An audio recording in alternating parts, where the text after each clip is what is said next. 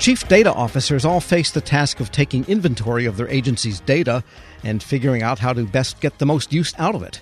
Smaller agencies like the Federal Energy Regulatory Commission are getting there faster. FERC established a data governance council to oversee it all and for a progress report. Federal News Network's Jory Heckman spoke with FERC's Chief Data Officer, Kirsten Dalboe. We are building out our inventory. I mean, we are required to maintain a comprehensive data inventory per the Evidence Act and the Federal Data Strategy, but we're probably in the earlier stages of building that inventory. In the last two years or so, our big focus really has been on building our data governance community. I often talk about kind of building the muscle memory of data governance because those conversations are often new to people. So, teaching them how to have effective data governance conversations was part of the early, like probably the first year of our data governance body was just building the community, figuring out what we needed to talk about, how we needed to talk about. And so some of that included the foundational things that needed to occur before we could really start doing the inventorying. So that basically means first, did we have a clear definition of what a data asset is? Do we have a clear definition of a data set? Let's discuss that within the data governance body and come to an agreement as to how we conceptualize data assets and data sets. Because if we're going to inventory these, we want to know that we're inventorying consistently and we're not inventorying you know, a fruit salad with a few vegetables and carburetors thrown in because we weren't clear on what we meant by data asset. Um, and so that also meant that we spent time building some metadata templates for our data assets and our data sets. So we had a clear idea of um, what metadata we wanted to capture about our data so that we will we would all do it consistently.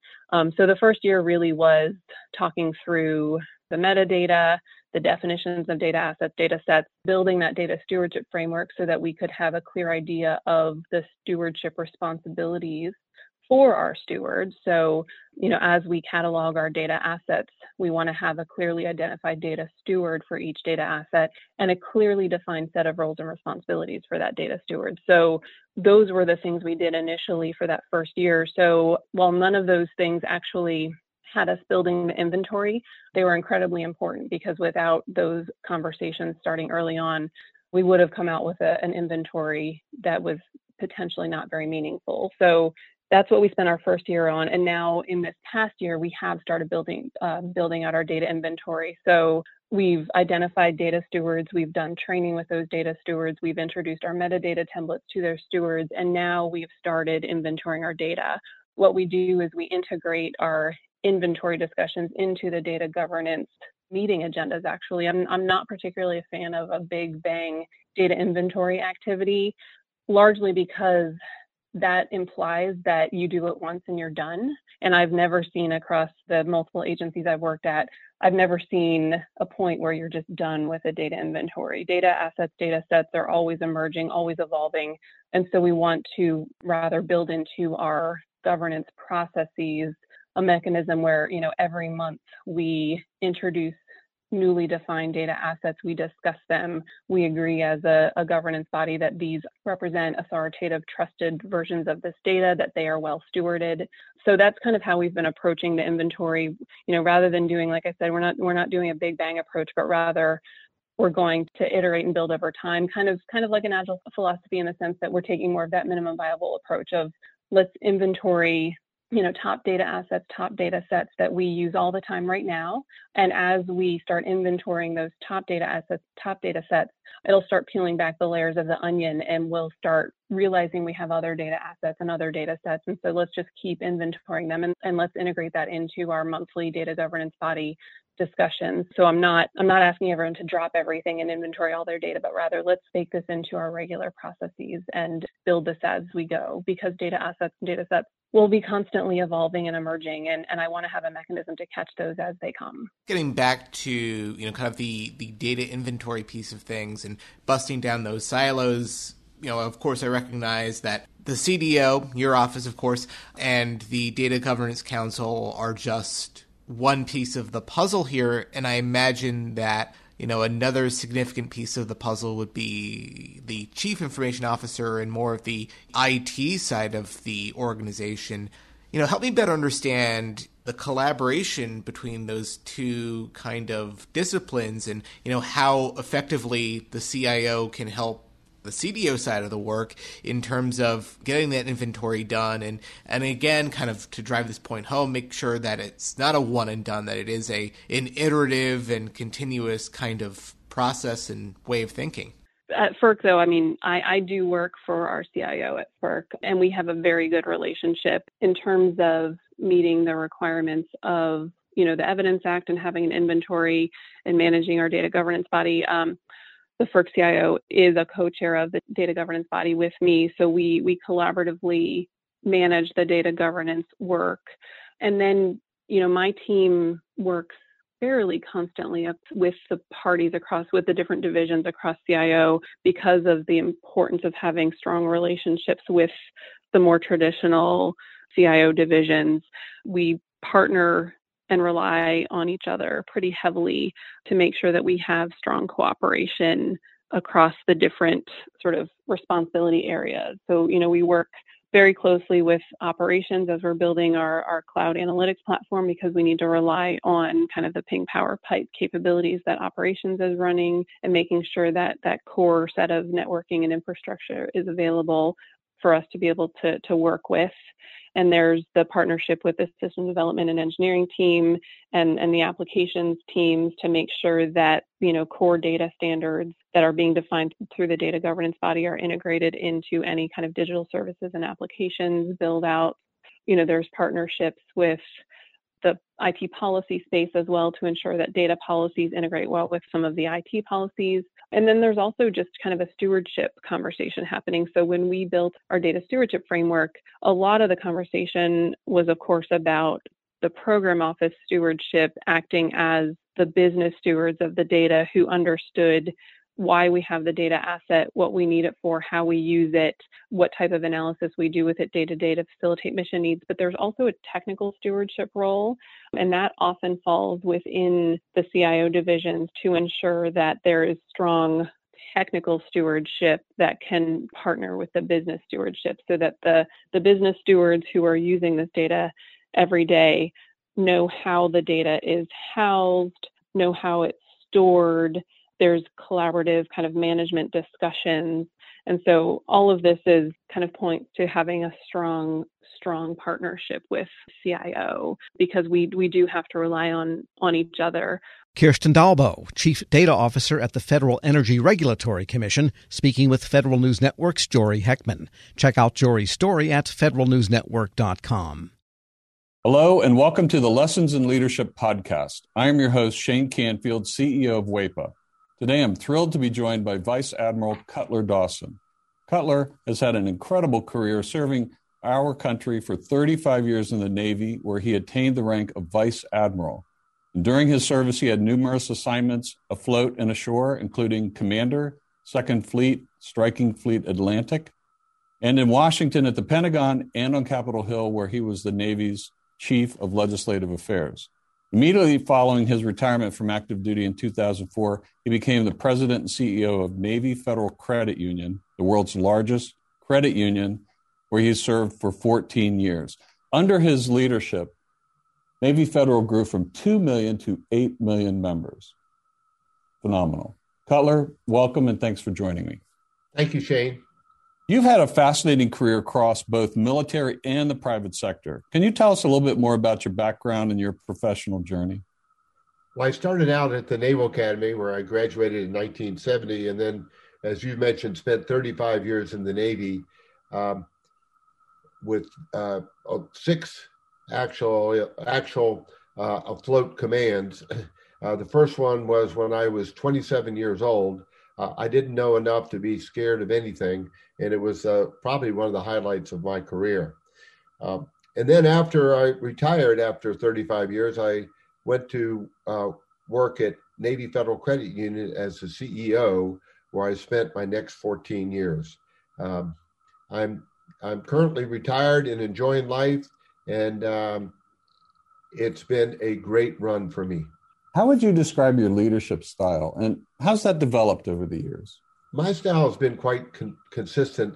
Um, I believe, and I've learned this in the Navy, that you have to go to the deck plates uh, to see what is going on.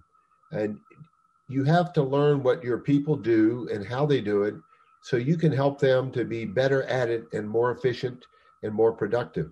Um, it's um, something that you need to do all the time. Um, I remember I used to tell folks that um, you don't want to retreat to your cabin. And what I mean by that is um, the longer you're in a position, the less you think you have to get out and about.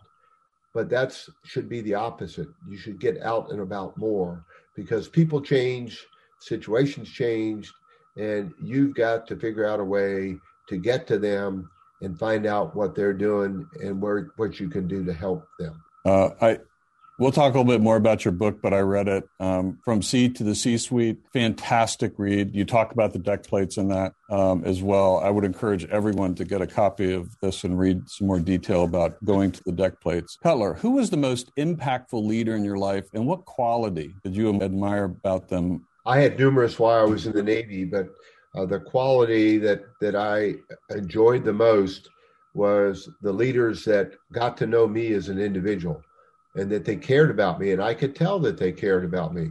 And they were not only my leaders but they were my mentors. And um, i remember um, one particular one bill schiffer when i had my first assignment at the pentagon um, i would go in to see him with my problem of the day and i knew that he had numerous problems of his own but he would stop and he would focus on me and he would make me feel like i was the most important person in his world um, and I, I tried to do that um, throughout my career. But really, it's about caring for your people. Cutler, in reading your book, there was a quote you used that you used to inspire those people that work for you. And it really got my attention. And it was it was you are the captain of your own ship. I wonder if you can talk a little bit about what that means and how it was useful to you and the leaders you were developing. Uh, absolutely. Um, what I mean by captain of your own ship, when you are the captain of a ship, sometimes you're in the middle of the ocean and you don't have anybody to turn to to make decisions. You don't have anybody to turn to ask, what should I do now? You have to be the captain of that ship. And I, I translated that um, into, let's say, Navy Federal's organization, where I would tell branch managers that I said, You are the captain of the ships of Navy Federal. You're the ones that are facing the, the members or customers, as others call them, every day. And you have to make decisions without a lot of guidance in some cases and without a lot of time. So be the captain of your own ship. Step up, uh, make decisions, uh, do what you think is right, and you never can go wrong. I think that is so important. And you have to give your people a little bit of latitude to take some risk as well, because there is risk for them in doing that and risk to your organization. That's right. And, and I mentioned that I, took command of my first ship uh, with five years in the Navy, and I was 27 years old. Well, my boss had 32 years in the Navy, and um, his his guidance to me when I first met him was, Cutler, you do the right thing and I'll back you up all the way. What a wonderful way to, to spend an assignment with uh, with backup and, and guidance like that. What what great great advice.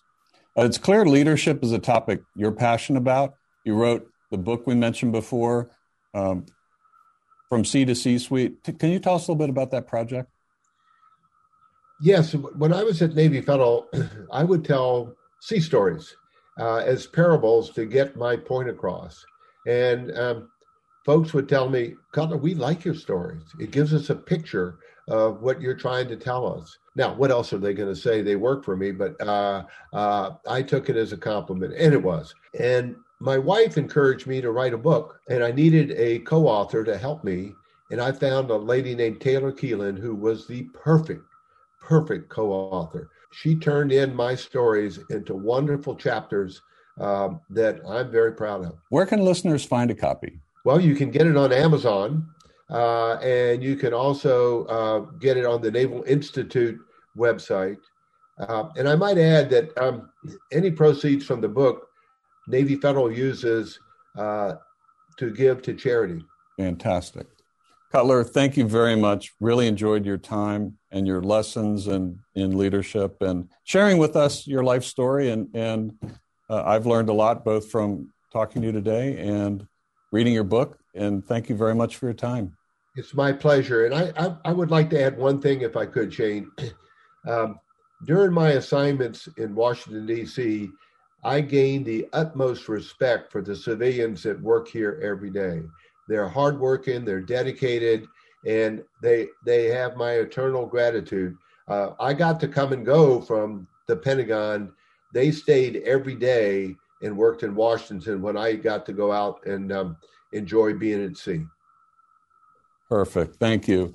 Yeah, WAEPA serves civilian federal employees, but your comment is well taken because the interaction between the two is is continuous, it's nonstop, and it's critical. So uh, the career civil servants, as well as career military, uh, our country would not be where it is today without them. I totally agree, and and I can tell you from the U.S. Navy standpoint, uh, we couldn't operate like we do without them being the backbone of what we do. Thank you very much for your time today, Cutler. And to everyone listening to Lessons in Leadership podcast, we'll see you next time. Helping your employees learn new cloud skills helps your business become more agile, more resilient, and more secure. Not helping employees learn new cloud skills causes your business to become less agile, less resilient, less secure, less innovative, less profitable, and, well, ultimately less of a business. Don't become less of a business. Try Pluralsight and get your employees everything they need to learn new cloud skills. Learn more at pluralsight.com/vision. This episode is brought to you by Zelle. Whenever you're sending money through an app or online, it's important to do it safely. Here are a few helpful tips. First, always make sure you know and trust the person you are sending money to. Second, confirm you have entered their contact details correctly. And finally, if you don't trust the person or your recipient is rushing you to send money right away, think twice before sending money through an app or online.